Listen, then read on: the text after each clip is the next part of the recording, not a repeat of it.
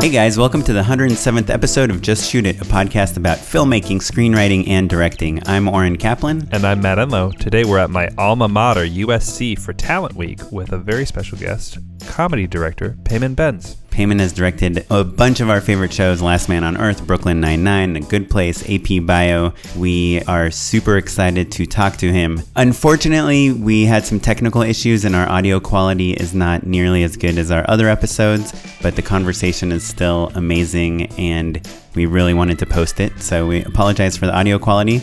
We also don't have an unpaid endorsement in this episode, so don't sue us. Sorry, because we didn't everyone. endorse anything. We had a time limit. Yeah. Uh, but we were really excited to talk to Payman, and we hope you enjoy the conversation. Take it away, Payman Benz. Uh, we have Payman Benz with us today. He's a comedy director. I've known of you since like the Funny or Die days. And Matt, you knew him from Comedy Central? Uh, yeah, kind of the same. You know, we kind of all were coming up uh, when funny internet videos were, you know, the Wild West, which I suppose is still the case. But Payman, you now directed for shows like Last Man on Earth, Key and Peele. Kimmel was kind of like your first big break. Brooklyn Nine Nine. What else? uh, uh, The Good Place, uh, AP Bio, um, Like all the best shows, basically. uh, shows that I love, definitely. Yeah, for sure. So can you tell us a little bit about how you got where you are? Like how you made the transition from like Funny or Die videos to The Good Place, which is like a big budget NBC show. It was just the years of doing unpaid, I mean, we all know, just unpaid sketches and just trying to get better and short films and over and over again. And slowly, what ends up happening is comedy ends up being a really nice shortcut for directors because uh, comedians always have scripts and comedy, short form comedy, is always being produced. I don't, I don't really know if it is now. I don't really know. Like, I think I feel like Funny or Die just makes television now. Um, but they, they're always going to give you ideas, and it's you're going to learn every genre because they like to parody everything. And luckily, I all I want to do is comedy, so it worked for me. So as I put my stuff out, comedians would reach out to me, and then we would do stuff. And then as they got opportunities, I got opportunities, and vice versa. They would be like, "Hey, I'm going to do this Brandon thing. Do you want to direct it?" Or I'd be like, "Hey, I got this pilot presentation. Do you want to be in it?" Um, and it was just chipping away. I got here in 2006, so it was like every year I felt like I got a little closer, and then a little back, and a little closer, a little back, and then um, and then you know your name just gets out there because you do a sketch with someone and it does well, and then when they go in a meeting, like that sketch is talked about, and then when I go in, they're like, "Oh, we know that sketch. We talked to so and so." So just do a lot of free work. Yeah, just to clarify, before I was directing, I worked at Comedy Central, and that's kind of where we got to know each other a little bit more. Right. and constantly every time your name would come up people would be like oh this video is really funny and also Payman's gonna make it better right like you were Is that what they would say? yeah definitely Ah, okay. yeah, yeah, I was like, okay, like this is a B B minus script. Okay. Payman's gonna get it to an A. Always. Wow, yeah. okay. And you're That's good to work with, right? So those are kind of the other things that I think helped you stand out and kind of catapult up.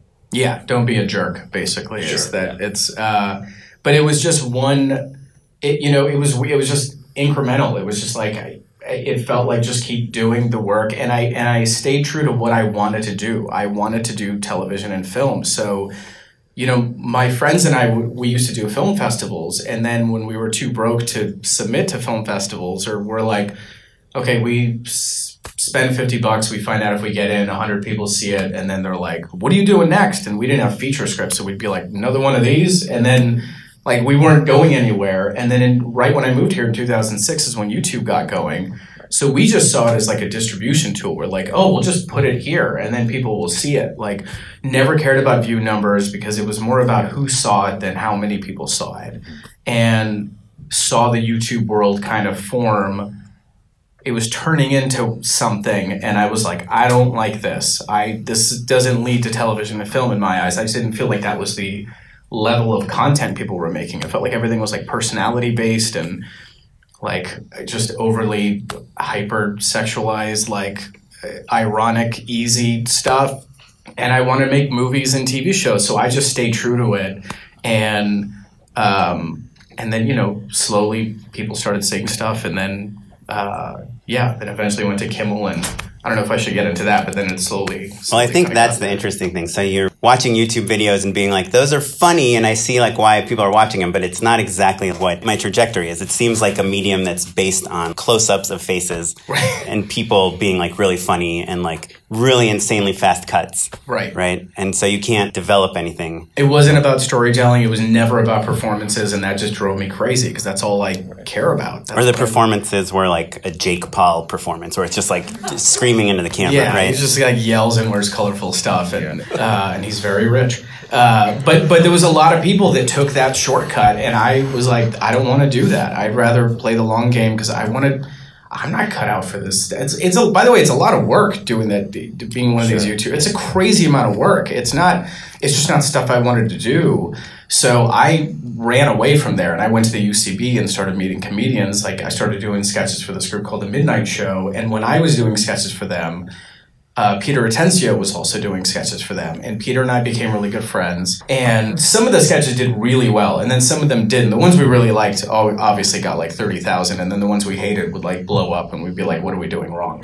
And then that was it. I mean, the Midnight Show was getting so much attention around town that that that became my calling card. I'm one of the the Midnight Show directors, and then once Peter Peter was the main director on Key and Peele. He directed every frame of the first four seasons, including the live stuff.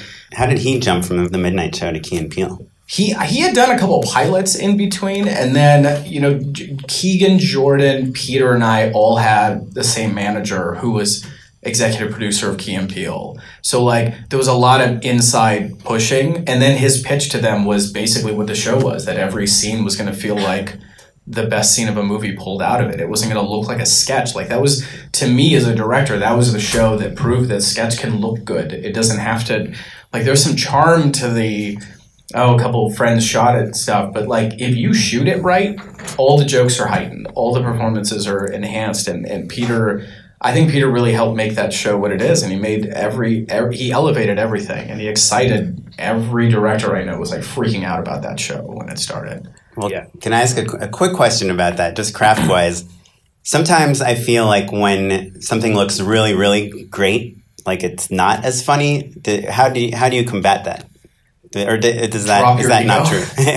No, it's really like figure out what is it going to make the audience laugh, or am I do I just want my directing friends to be like that was a dope shot, dude? Like it's not what it, in in the end it's about. uh, You're entertaining the audience, so it's like what's the best way to tell this joke? Sure, this crane shot would look cool, but you realize in comedy, simplicity is really what works. So that balance is hard because, especially when you start to have the toys, you're like, well, I want to use the toys. And then you I've seen people overdo it and they go way too far with the style and and then you're like, yeah, it looked dope, but I didn't really laugh. I was like, I enjoyed it, but I didn't laugh for like three minutes, and Right. it's a failure in my eyes. Well, and also, I feel like once you graduate up into bigger shows, right, like where you have EPs and you have studio notes, all of those cool, fun shots just end up on the cutting room floor, you know? Yes, especially in episodic. Yeah. In episodic, you are a guest and you are making their show. If their show doesn't do a specific type of shot, you shouldn't even pitch it because you're going to waste a lot of time on the day. If you don't make your day, it's very bad if you don't make your day in episodic television. Everybody finds out. Like, your agents find out, which I found out recently. Like, if you go over. and by making Um, your day, you mean being under twelve hours? Under 12, yeah. If, if you go over, there's a spreadsheet that the network gets every night. And if you go over, it's in red. And then they know, oh, they're flagging that director. Next to your name. Yeah, next to your name. And then they're hesitant to hire you for shows that generally have slower production. So then they tell your your agent or manager or whatever, yeah, he didn't make his days. And then your agent manager then because they have to save their own reputation it- are not going to pitch you for shows that have slower production. So um and it costs them a lot of money. The crew will hate you. I mean, it's just bad. You can make your days. It's not. I've gone over three times ever in my life, and all three times we had like a weird mechanical thing that happened. Um, but in episodic television, it's like sixty-five percent logistics, maybe ten percent creative, and I don't know what the rest of it is. Um, Yeah, yeah. Who's being on your email? Yeah, exactly. Yeah, just giving answers very quickly, anticipating what you think the showrunner is going to want you to say. I mean, it's super fun, but you know, you're a you're a guest. You're there for two weeks. They have an engine that is working, and you can't disrupt it. It's like they have a beat. You have to dance to that beat. That was a weird sentence, but if you disrupt it, it's bad. And you they talk about those directors. I end up hearing about previous directors, and then I end up learning from the last guy's mistakes a lot. So- Oftentimes, I feel like you're also getting notes from the showrunner based off of the previous director's yeah, yeah. performance, right? So it's like, oh, Payman, make sure you do this thing that the other guy didn't do, and I'm dealing with an edit right now. Yeah, exactly. And another thing that I, I, it could be because I've only been doing episodic for three years, and I'm still, very, I'm not sure why I get to do what I do, and it's still really exciting. Um, when I'm up for a show, I watch every episode. I'll take crazy notes as I'm. I will literally write down their shot list that was in the final cut and their blocking, and then it makes prep easier because you're you know what it's like, and then I can go to the DP or the the script supervisor or the EP and be like, "Would you guys get a shot like this?" Like it's it's good to ask that stuff because sometimes they'll be like, "We would never do that," and then I'm like, "Okay, well, we're not going to waste two hours getting this shot that Yeah. I really wanted to see." But you don't want the audience to see the show and go, "That was a weird moment for Right. Brooklyn Nine Nine. They've never Yeah. done a thing like that." That's so a failure. That's you not getting another job, basically. yeah, exactly. If you don't give them a good episode of their show, why should they hire you? The stakes are too high. People are watching it. Just give them their show. You bring in your ideas. If you're good with the cast, that's key. If you're good with the crew, as long as you give them a good episode and you are contributing ideas. Like I'm always pitching jokes. I'm always pitching changes to certain things to make them funnier or whatever. Or sometimes I'll even say, I don't think we're going to use this scene, so why are we shooting it? Like we'll save time. I didn't have the guts to do that the first year, but now I can be like, hey, this is a, we'll never see this in the cut. Why are we wasting half of our day in the hot sun doing this? They love that stuff. You just got to give a little bit because if you just try to like Right. get in there and be a bulldozer, like if you're a hyper stylized director, episodic television is not for you. It's just unless you find a show that somehow matches your style exactly, they're not going to hire you and you're going to be really sad for five days while you're shooting just cross coverage overs because that's pretty much what it ends up being. Well, I want to get into like the specifics of how you as a director bring something new to an episode of a show that's you're like already on the fifth season. But before we get into that, I just want to go back a little bit to the Kimmel Key and Peele days. Correct me if I'm wrong. So you were making YouTube videos. You met some people. You got a manager before you got Kimmel. I got I got an agent and a manager way too soon out here, like within my first year, and then I just kind of acted like I didn't have one because it happened so fast, and then just was like, I'm gonna just hustle and earn it because I knew that they couldn't force anyone to hire me. They couldn't be like, trust us, he's gonna be really good in a few years. Like you can give him your million dollar episode. So I just kept hustling, and they would put me out on meetings, and I'd get like little things, but I wasn't going to get an episode of a TV show. Like nobody knew who I was. Like I had done shorts, it just wasn't there yet. Um, But how did you get the agent and manager? uh, the agent, it's a very, very long story, and the bullet point is through like a bunch of random occurrences. Adam Sandler saw a bunch of my work the first year I came out here, brought me into Happy Madison, instantly put me up to direct The House Bunny. I had no idea what a production designer was. I was like, what is happening? Why am I meeting for a movie at the Playboy Mansion? I'm gonna like OD on coke and die in the grotto. Like this doesn't this story doesn't end well. That's why they needed an, Yeah, director. yeah. So, uh, and and you know, he was like my childhood hero. It was like a crazy. It was insane. And then obviously, I didn't get the movie because they realized it was a huge mistake to give it to a guy who had like no experience. And then his people called all the agencies. They were like, "Sign this guy. Adam loves him." And then all of a sudden, all the agencies were calling, and then they, you know, made a decision. I ended up with UTA about eleven years ago and then literally acted like I didn't have an agent and was just like went back to grinding because I was like I, I don't want to bother them because at one point they're going to realize they made a huge mistake. Yeah, Uh, And yeah. Just just to clarify, in terms of acting like you don't have an agent, like literally you did everything that a person would be doing without having one, right? You're still doing Funny or Die videos. You're still hustling. It just so happens that if somebody IMDb's you, they see a fancy name. Yeah, which is it's good, but it, you know they could, but they could again they couldn't force anyone to hire me, and really like almost everything I got, including Kimmel, was through my own all the free work that I did. It was like I would do stuff for people and they would hire me. And even the first pilot presentation I did in 2010 for MTV, that was just like a buddy recommended me to a buddy that recommended me to a buddy. And all of a sudden I'm like directing this pilot. My, my agent had nothing to do with that. And then the way Kimmel happened was I had done work for this guy Daniel Kellison years ago, and he created this YouTube channel called Jash that's like a big comedy collective. And then we ended up doing this ridiculous web series where we recreated uh, the Arsenio Hall show, and with Paul Scheer, Like word for word. word for word, because you didn't have to do anything. It was the most insane show, one of the most insane shows ever be on TV. And then Kimmel needed a new segment director, and he's him and Daniel are like very very close. And he called Daniel and was like, "Do you know anybody?" And Daniel recommended me, and Jimmy's like, "Oh, I've seen his stuff because he had seen that series and." I found out later that he was originally going to be in it. And then they brought me in for like a test run and I was there for like a few weeks and then all of a sudden they brought me on like permanently. And then I was there for about 8 months and then was hanging out with Peter and then Peter was like, "Hey, so this fall I got to bring some people in to direct some sketches on Key and Peele. And I was like, Jimmy, I got to go. And then left. But I still go back. I was actually at Kimmel last week filling in. So I go back from time to time. But it literally was, but that was from all my free work. I mean, Peter and I did the Midnight Show and he liked my stuff and brought me onto that. And then the showrunners from Key and Peele, Ian Roberts and Jay Martell, were the showrunners on the show on TV Land called Teachers.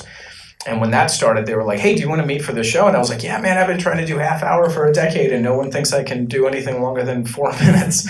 And then met with the creators, and we hit it off. And then I was told, "You'll never get it because it's for a whole season." And then they gave it to me, uh, and then it was like boot camp. It was like eight weeks shooting nine episodes all by myself with no hiatus, and Can I slow you down for one second? Yeah, yeah, yeah. So, okay, so when you meet with the, the people at teachers, these showrunners, you don't know them personally, right? no, no. Do they say, like, send us some samples? they had seen they had seen stuff because Ian and Jay showed them all my you know all the stuff I'd done to Key and Peele, and then they just I had a website, so all my stuff was on embedded on my site, and then And on your website, is it like your best, like your three best sketches or like 50 bit things? I think at that point it was like half of them, and it was the half that I was like happy to show. There was other ones that I was like, yeah, that was okay, but I don't know if I want to watch that sketch now because you know you every, everything gets better. Um, so it was always like found the older, simpler stuff if you did a search. And then, so for those of us that haven't had showrunners come interview us to direct their show, what, what do they ask you? What did they ask you at teacher? What did they ask me? They asked me if I had seen their web series, and I said yeah, and I told them what I liked about it. And uh, they had already shot a pilot, and they wanted to do some things differently. And then they were like, "What would you do? What would you do? How would you shoot it differently? Like, how would you cover things differently?" And then I kind of riffed and told them what my idea, of what how I how I saw the show evolving into what it is. Because this is teachers was originally like a sketch group that got Yes. to a TV show, so you kind of had a kinship in that, like you both were coming from the same world. Yeah, yeah, yeah. They did a bunch of like vignettes as these characters they had shot in Chicago, and then it kind of picked up steam, and then they ended up getting this deal at TV Land. So we spoke the same language, and I think they felt that that. I think if somebody older and more experienced came in, they had a lot of other people come in.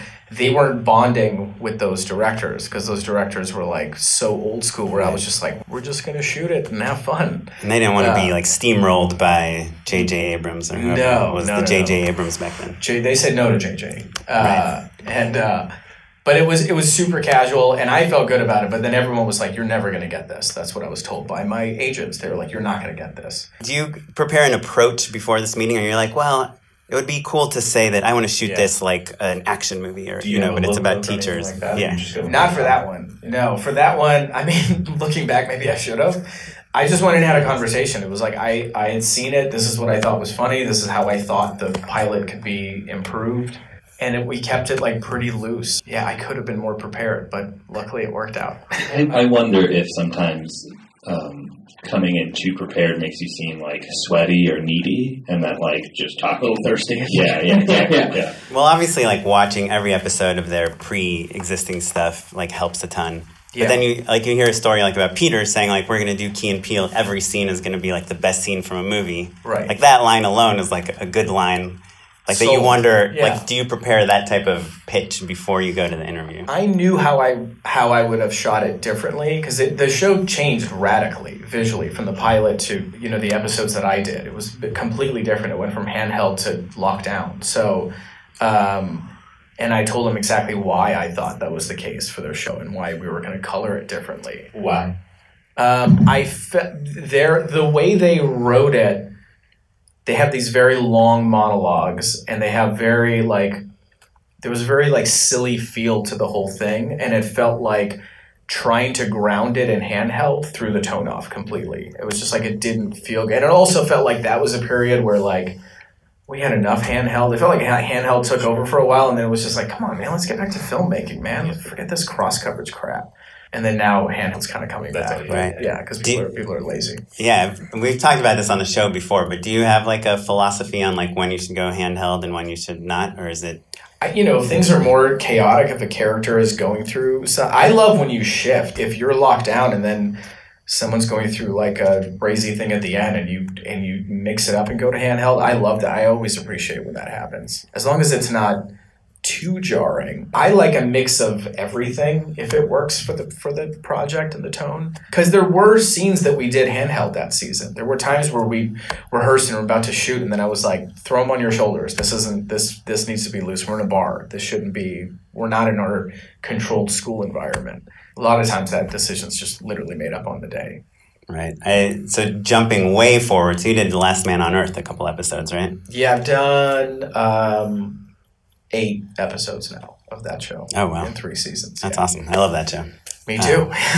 Uh, you worked with Carl Hersey, right? yeah, Carl. Yeah, Carl, he's great. he's yeah, it's a. DP. He's so Um, talented, man. He's so great. So do you? So on that show, that show's like super stylized, Yeah. um, but also really consistent with itself in a way. What's like? What's the philosophy there? I don't know if you guys have seen it, but in terms of Uh, like handheld, should. yeah, it's Um, really awesome. It's really good. it's pretty locked down. I, handheld's very rare on that show. You know, that's a show that like loves big wide shots and they love inserts and they love. You know, it's weird because it is locked down, but you also want to let them play a little bit. Will and Kristen tend to play a little more than the other, uh, as far improvising, uh, more than the rest of the cast. But that show is so similar to how I see things when I read scripts that it was like heaven. It was like that show started airing while I was shooting teachers, and every Sunday night I'd be like, "What is this dream show that's on Fox? Like, wouldn't it be cool to do a show like that?" I know. Just like the opening titles are like, wow. It's It- like yeah. it looks, it feels like filmmaking, but it's on Fox. Yeah. And it's great, and they really embrace it. And once you understand the tone, like they know that I know the tone pretty well now, so now I can, you know, it, they're pretty hands off because they know that I'm not going to pitch anything ridiculous. But I'm at a point now where I can say no to a location. We did that with an episode that aired a few months ago where we had a location set, and I couldn't sleep the night after we scouted it because I was like, this is not going to look good. And went on a bunch of secret scouts with my AD that nobody knew about, and then we found a new location and designed a whole new look for this cemetery, and then the production designer Brian Langer was very nervous, and then I kind of pushed him and pushed him, and then it ended up happening. But on most shows, they're kind of like, "Hey, so we're gonna go look at the location that's already been approved. You got to make it work." The first thing you do Tuesday morning, they're like, they just throw you in a van and go to a place, and they're like, "Shoot it here." Where would you put your cameras? You're like, "I literally got the script last night," and you like just have to start figuring out how you're where the trucks are gonna go and all that stuff. It's crazy. So when you're looking at a location, what makes a location for you unshootable? Limited angles is very frustrating. A lot of times you get to a place and you're like, okay, these two angles work, but everything else doesn't. Sound is a big issue because the last thing I want is the sound people just panicking all day long. On Last Man on Earth, it, it's a very difficult show to do location scouts because the world's empty. Sometimes we get in a situation where we're like, we can only look in two angles, and you're like, okay, cool, but now it feels like we're on a back lot. So we need to show scope on that show. So sometimes we'll do a thing where, you know, the freeways in the background and then they just paint out the cars or do whatever we can, or we try to just empty out a whole street. I just try to see flexibility because what ends up happening is the DPs do not come to the scouts because they're shooting the show, they're shooting an episode that week. So Tuesday morning, you get in, you go on a scout, you meet everyone in the van, and then you get to a place and you're like, so this is how we're going to shoot this, hoping that it's going to work within the DP's plans.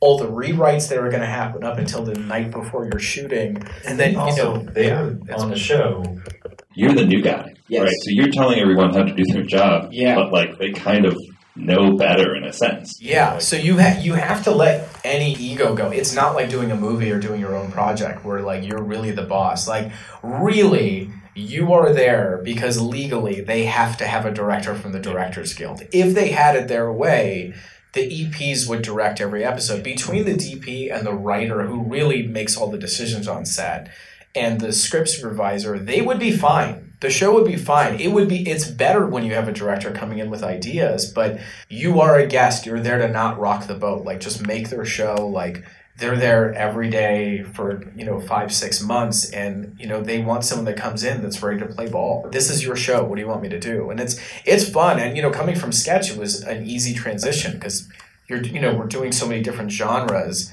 it's a little tough when you go from one show to another. Where I come off Last Man on Earth Friday night, and then like Tuesday morning, I start at Brooklyn Nine Nine, which is a completely different show visually.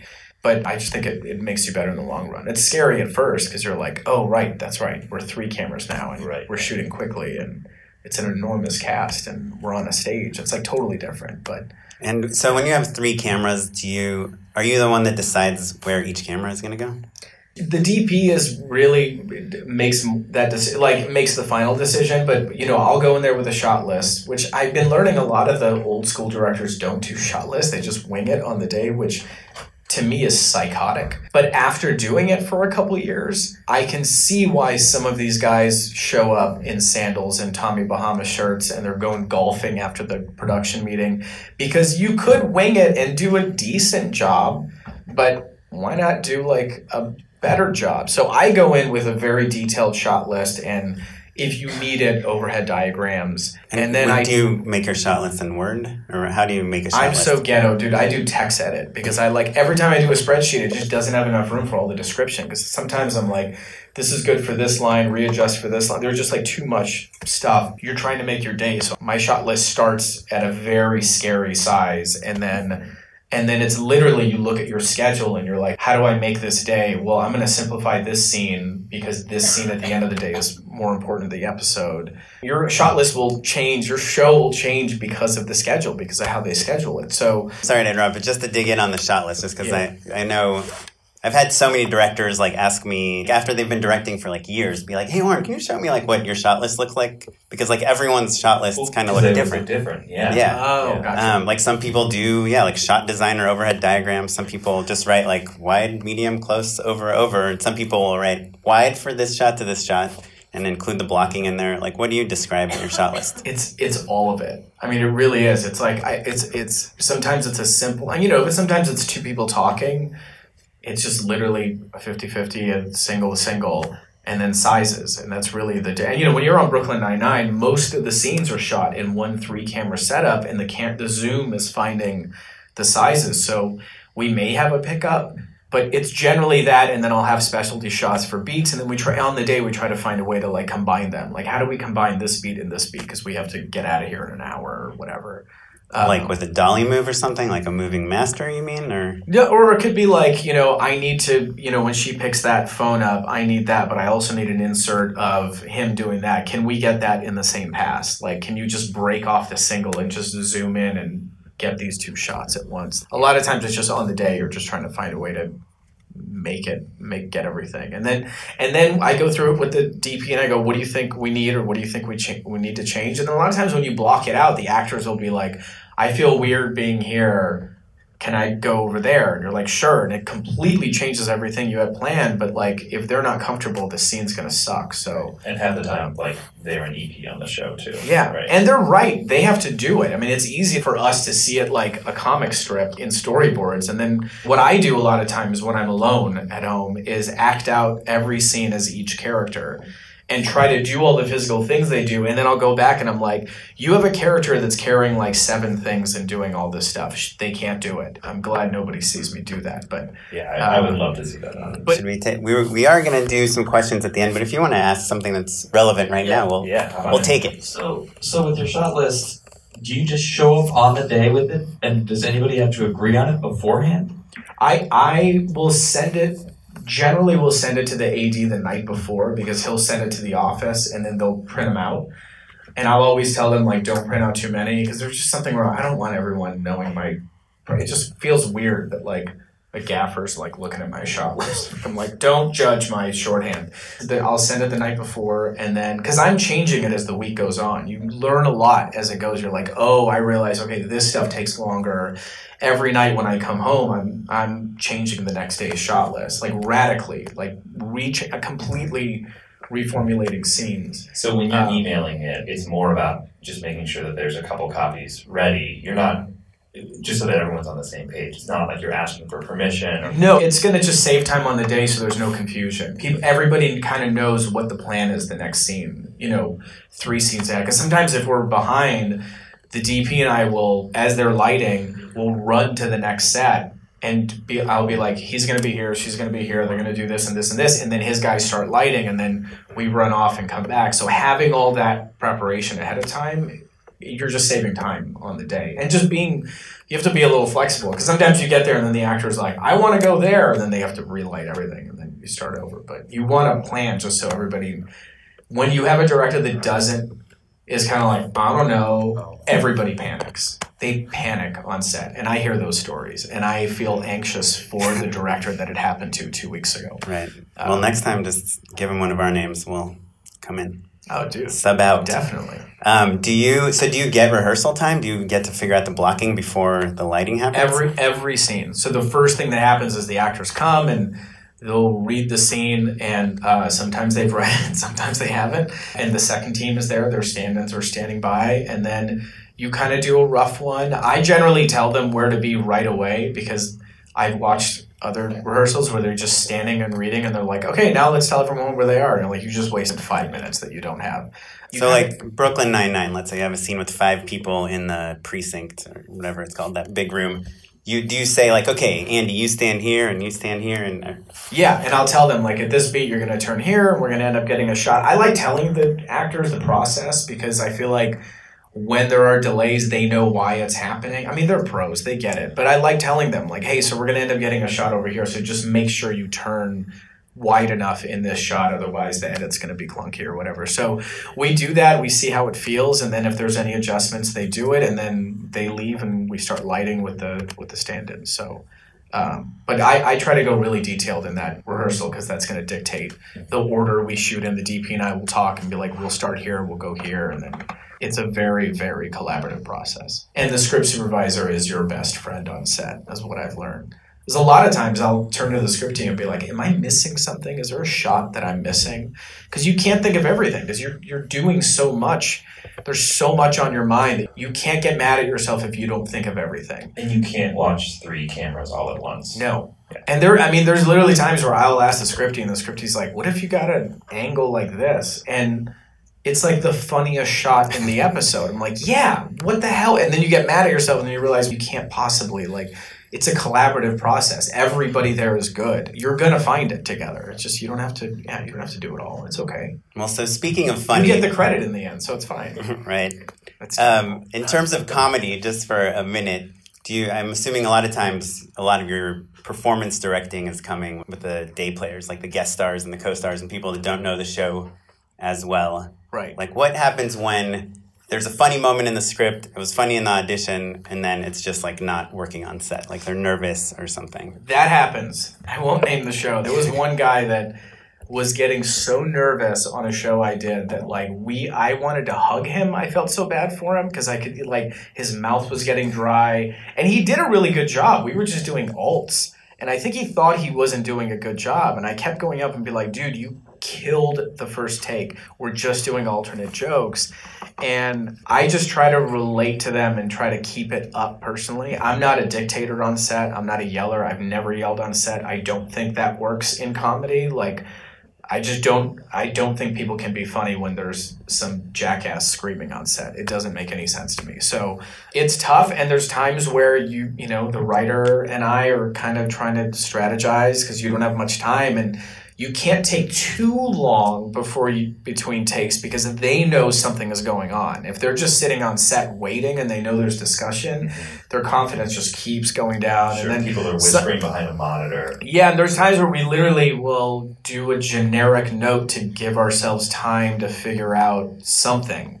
be like, just give me one that's paced up or whatever. Like, because you, the last thing I want is for the actor to get uncomfortable. Um, and then we figure it out. And usually it works out. There's times where it doesn't, and you end up on someone else's coverage for that line, or that line doesn't make it. And but it's understandable. You come in for one line, and there's this huge engine moving quickly, and you're seeing all these like famous actors, and then you're there for your one line, you're and the then one you guy clam up. not famous in that scene. Yeah. Yeah. And then you have to like deliver. You have one line, and it's a joke, or it's a setup to a crucial joke, and I'm very sympathetic of that being difficult. Stressful. So uh, sometimes it works, sometimes it doesn't. Well, I want to talk a little bit about like here we are. We've got a bunch of students. What can they do to get your job? Right, that's what they all are thinking, right? so like, Stab me as I walk out here. Uh, but but beyond just kind of like like what what what's one thing you wish you could have told yourself as a student to like just make yourself a better director for comedy in the future? And and also, like, what do you see producers looking for in directors, like new that's a better way directors? Um, I mean, what they're looking for, they want someone who is sure of themselves, uh, but is still willing to collaborate. It's like a really fine balance because it's hard not to be a stubborn director. It's kind of your job. You know, the images we've seen of directors over our lives are like they have these bullhorns and they're screaming or whatever. And business culture in this country has changed and it's happened in our industry as well. And now people just want to work with people they want to work with. Like, unless you're a savant, like you're not going to get work in television. You're just not. There's just it's going to be good anyway. So why don't they just hire someone who's pleasant? The advice I'd give is stay true to the tone of what like the things you want to do eventually. Don't don't give in to shortcuts and opportunities. You know, in YouTube when I saw it forming and I was like, this isn't. I can make some quick money off YouTube, but I don't. I'm not going to make a. No one's going to let me make a movie if I keep making YouTube videos. That's just the way I felt. I was really paranoid about it. But no matter what you do, try to make time to make stuff that is your voice because no one can tell your story exactly. No one can really do what you do. So as long as you're always doing that, there's a piece of that that you can show someone. Mm-hmm. Everybody understands that you have to pay the bills by doing a branded thing for Carfax or you know some all these like horrible I was up for that one. That's such a bummer you got it. You missed nothing. You missed of. Uh, I know, but this is being recorded. I won't say it. Uh, it was hilarious. It was quite a meltdown. Uh, they wasted a lot of money on that robot. It's really that. Yeah, just al- always try to make your own stuff. In the end, that's those are the people that are most successful. The ones that are making their own stuff, and you're gonna eventually have to sell out a little bit, but that's because you're trying to work in an industry that generates billions of dollars. You're playing their game. So once you make enough stuff and gain their respect and trust, you can slowly start to make the things that you really want to make and just uh, understand that the end, you have an end game. It's the long game. It's not about what you're doing right now. As long as you're just getting there and you feel, you see that path, don't get discouraged and don't take shortcuts. The shortcuts don't work. Well, how important is it if you want to be a TV director to be writing? It's real. I mean, I feel like it's made me a better writer because you're working with some of the greatest writers. I mean, I, I've learned a lot. And a lot of times, I, because I used to write my own stuff, um, it, it's been very helpful because I can give notes, I can give ideas on set, and they know that it's coming from someone who understands the process. Um, and it just gets, you know, you just get more trust from them. So I, it's key. If you can do all of it, you're golden. Do we have any questions from uh, from anyone here? All right, here we go. What was your process of getting that agent when you first came here? Because we all wanted. I will say there's a lot of people that are like eager to go get an agent, eager to get a manager. Don't worry about that. Right now, just make your stuff because they cannot get you work unless you have credits. And you're not going to get yourself to that point unless you have like a body of work. You can get a manager today, they're not going to get you any work. It's just not going to happen. If Like- you sign with with Payman's agent, he's ahead of you. Peter's ahead of you. There's 50 other people who have huge res- resumes ahead of you. Yeah. you, you have to you catch up before it makes any sense. and it's the amount of work they have to do. Like I remember thinking, like, why would my agent tell the show to hire me when he can just say, "I also represent this person," and they'd be like, "Hired." Like, why? What's in it for them when they could just get the easy ten percent? So, right now, focus on focus on your stuff. I, I'll tell you, really, to this day, still, almost everything I've gotten has been through my own relationships and not through my agents and managers. Like, they will tell me this show wants to, to offer you a thing, but I know that that's because I'm friends with the writer and the writer recommended them. The longer you wait before you get them, the better because they're going to come hunting for you. That's what you want. You want them coming after you instead of you going after them.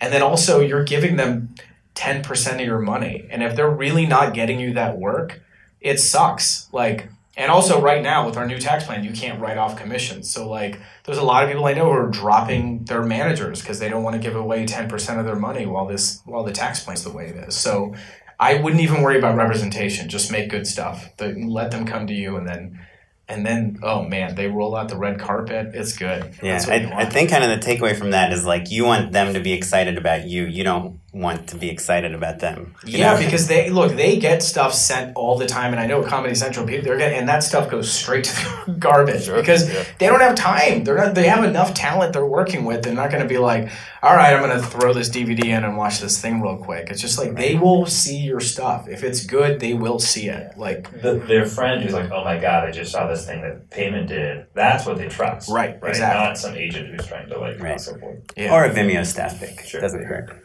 Hey, thanks for coming. Um, so right now, um, with digital and sketch stuff, a lot of creators are not only directing and writing their own stuff, they're starring in it. And I was wondering what advice you have for someone who wants to um, star as well as direct and write their own content. trying to think. When I first did stuff, I was in my stuff, but that's because I didn't know any actors. If if you can do it, do it. It's great. It just depends on what is your end game. Do you want to be a writer director, or do you want to be an actor, or do you want to do, or do you want to do all of it? What is your what is? Yeah, I would preferably want to do all of it, like Issa Rae or Aziz Ansari, because I create my own series. And Right, as well. right. Yeah, and I think they come from like a comedy. They're like comedians first, and That's what it Right, is. kinda They're creators. comedians first. I mean, I would say do it all, and then it'll converge at some point. Like you don't have to only do your own stuff if you can start acting in other people's stuff, and if you can start directing people's from other stuff, all uh, people's stuff, your network will expand and your experience will expand, and you won't just have this one sensibility, like your sensibility. Because again, you're going to be working for other people for the most part. Like until you get to like Aziz's level where he's just like, I'm gonna go to Italy and make pizza and then maybe I'll make a show. Like, you, that's a long way away. So I would say just keep doing it and do all of it, and then once once you get an opportunity in one direction or the other, you can you can force the other stuff in. yeah. Um, You'll We- never lose by making stuff. we have an episode with Anna Akana. Do you know her? She's like a writer, creator, actor. You can listen to that one, and uh, there's a lot of good insights there. Um, so you guys were talking about uh, shot listing earlier. Is there any time in television for storyboarding, or does that just not happen? Um, it's it well, it's well. I've been in comedy, so it's a little more rare. I think I've only been there's only been two times where I storyboarded anything, and one time it was a very specific action sequence, and they had a storyboard artist that came in for it, Yeah. and then I was gonna say action is kind of the place where that's it's usually action because really in TV comedy it ends up being a couple of people are in a room and somebody comes in with a funny line or their storyline and then they talk and then they're not allowed to move because you don't know how they're going to edit it later which is a little frustrating. There's a shortcut i have for that. I found a way to get around that. Oh, so what what started happening is I would want to move somebody in the middle of a scene, and the showrunners would be like, "We know we're going to cut a minute out of this scene, so don't move them because all of a sudden that's going to be weird."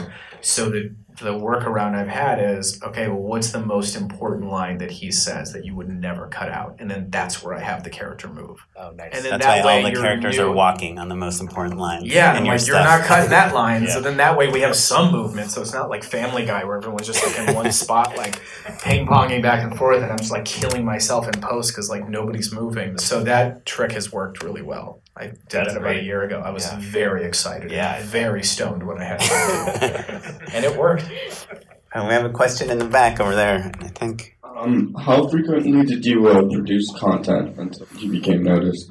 Uh, that's it, I produced everything until I did. Like it was, you know, I wrote it, produced it, But like, how much? Like, you'd put out a video like uh, every month. it wasn't even that often. We we, we were pretty bad with time. Like we knew people that were like very regimented. Like every week, it was like if we had a good idea, we would make it, and then uh, so it was probably. I mean, it was maybe one or two things a month, maybe like two things every six Yeah. weeks. Like it wasn't. shows. Once a month, right? It was once a month, and I would do like one or two things for them. Before them, when I did my own stuff, it was just like whenever we had an idea, but would do everything. Would do everything from producing to craft services to editing to all the stuff. So, But you're still gigging around at the same time. Like while you were do, doing Midnight Show, you were still a working director. It wasn't like you Yeah. had a day job. So like you're No. still doing branded pieces and yeah, kind of and then like comes in. I would AD for people. I would edit things for people to pay the bills, like whatever it was to to to survive and hope that it worked out at some point. but also you had the flexibility of being able to shoot whenever you wanted to. Yeah, yeah, yeah. It's just like I took the risk. I was like, why not try? I came here to try it, so why not try it? What if it doesn't work? Then whatever. I'll I'll go do something else. But it's, there's a lot of competition, so just Wow. hustle. We have to wrap things up. Um, but thanks a lot for coming, guys. Thanks, Payman. This is awesome. If you guys want to hear everything Payman said, you can check out our podcast, Just Shoot It. You can also email us with questions. We are justshootitpod at gmail.com. You can check out our website where we'll put notes about what Payman talked about, maybe links to your website and some other of your earlier clips, the secrets to how to get a job on Kimmel. Our, the music that's playing right now for the podcast listeners, but not for you guys, is uh, sourced by the Free Music Archive and the Artist Jahzzar. I think that's it. Thanks, everyone. Thanks, guys. Thank you.